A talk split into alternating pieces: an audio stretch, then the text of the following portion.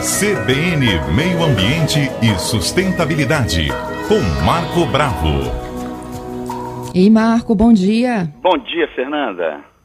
Marco, vamos falar um pouquinho mais hoje sobre esse desmatamento da Amazônia, como isso prejudica a nossa imagem no mundo? Fernanda, olha, é gravíssimo, né? Uhum. É o seguinte, Fernanda, quando o governo ele sinaliza um afrouxamento das políticas ambientais, isso facilita bastante quem está na região, né? Para tomar determinadas atitudes. É a questão da boiada, né? Para passar a boiada. Quer dizer, desde o início do governo, ele vem sempre, é, de certa forma, transformando num processo ideológico. Toda a ONG é de esquerda, os projetos lá da Amazônia têm interesses externos, não é bem assim. Né? Tem muita gente séria trabalhando. É a questão do INPE, que ele desmantelou o INPE, agora mandou a Núbia, a Lúbia Vinhas, né, embora, mas aí já acertaram hoje, corrigiram que ela foi para outro cargo. Eu acho que isso é tudo muito complicado, é uma mensagem ruim que passa para o resto do planeta de descaso com a questão ambiental. E a questão ambiental está totalmente relacionado à qualidade de saúde do planeta, nós já falamos aqui, está relacionada ao agronegócio, está relacionada à questão climática.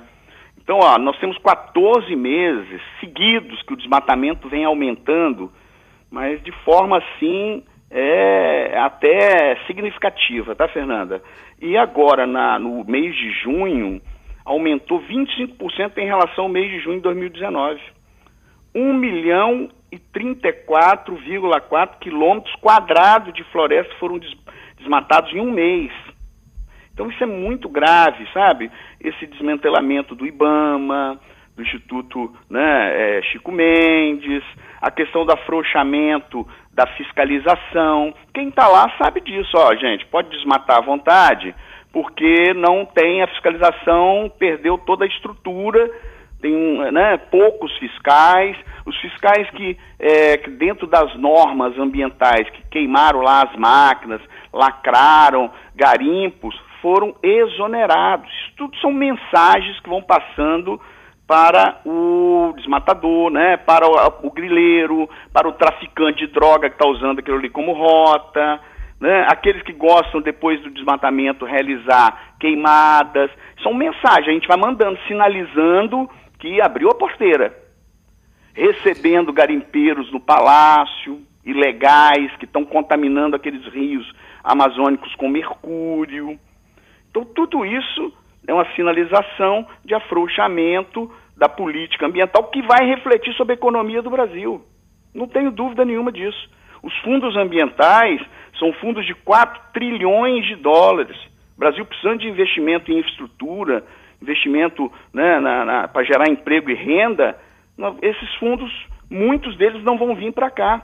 Se a gente não mudar, não sinalizar que vamos corrigir, são 4 trilhões de dólares, 20 trilhões de reais. Fundos asiáticos, europeus, sul-americanos, que são financiados né, é, por consumidores europeus, consumidores asiáticos. O indivíduo chega lá em, num, num, supermercado em Paris e olha lá, soja da Amazônia. A Amazônia não produz soja, não tem vocação para soja, não compro. Então vai definir né, e vai fechando as portas do Brasil para o mercado externo uma imagem ruim. Nós já temos esse patrimônio. Né? O patrimônio é nosso, é do Brasil. Vamos conservar e vamos extrair recursos desse patrimônio. Como? Com turismo, com produtos naturais extraídos lá da floresta para gerar emprego. São 25 milhões de pessoas em 60% do território brasileiro.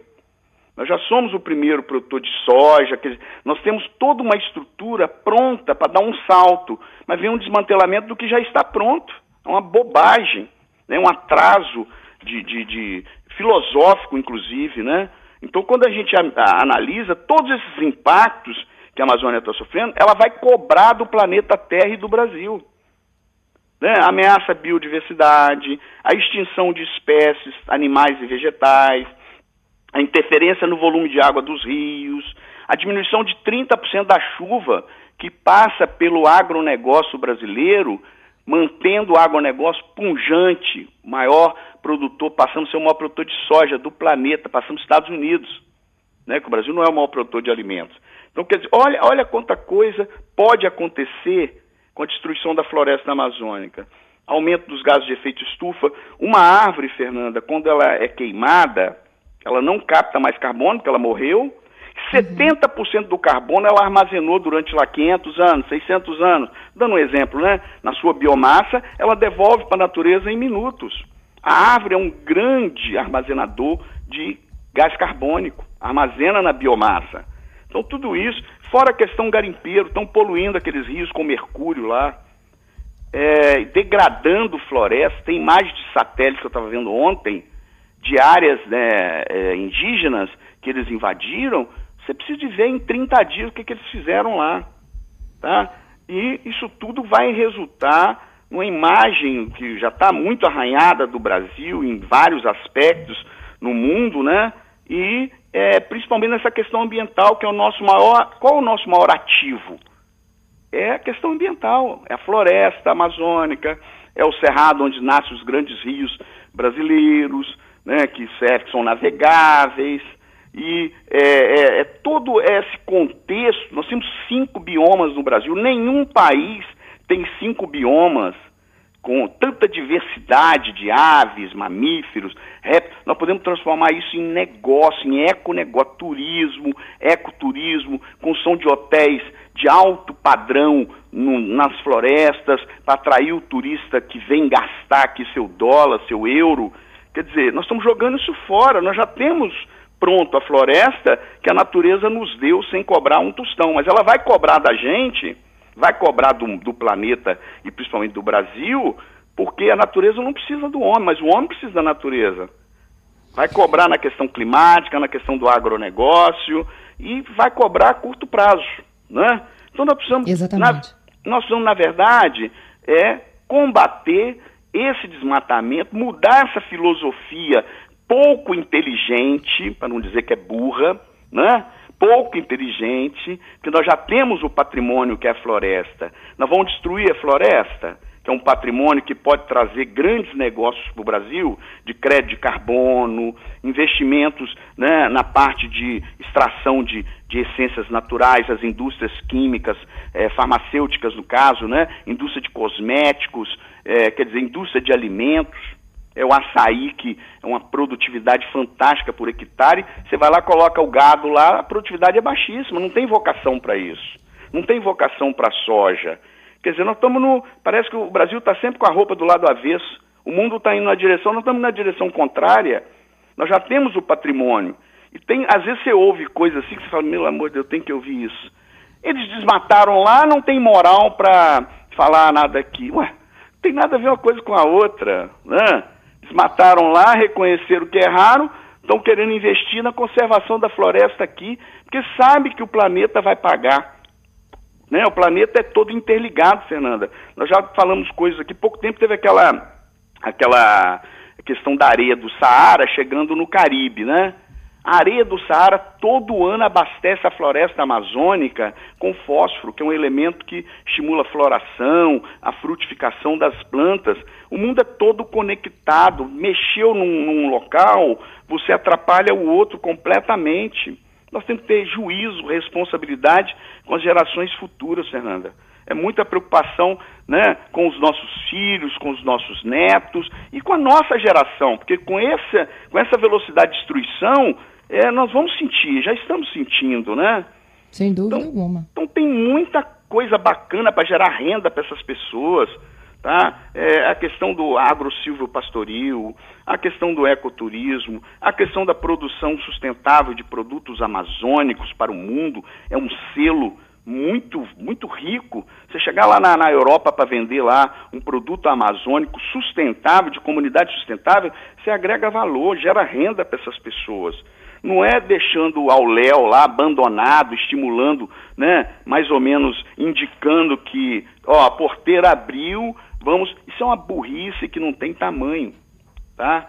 E não adianta o ministro é, não tem nada, nem relação nenhuma com o meio ambiente, tem relação com a questão econômica. O próprio agronegócio que ele defendia está abandonando o ministro, porque viu que precisa da Amazônia para irrigar a soja, o milho, o algodão lá do, do, do centro-oeste brasileiro. Entenderam que Fora, ele tem 14 processos na justiça, desde quando ele foi secretário de São Paulo. Aí vai coloca um indivíduo desse que não tem relação, nunca foi na Amazônia. Você fala assim, poxa, mas para ser ministro do meio ambiente e não conhece a região amazônica? Não, não foi lá.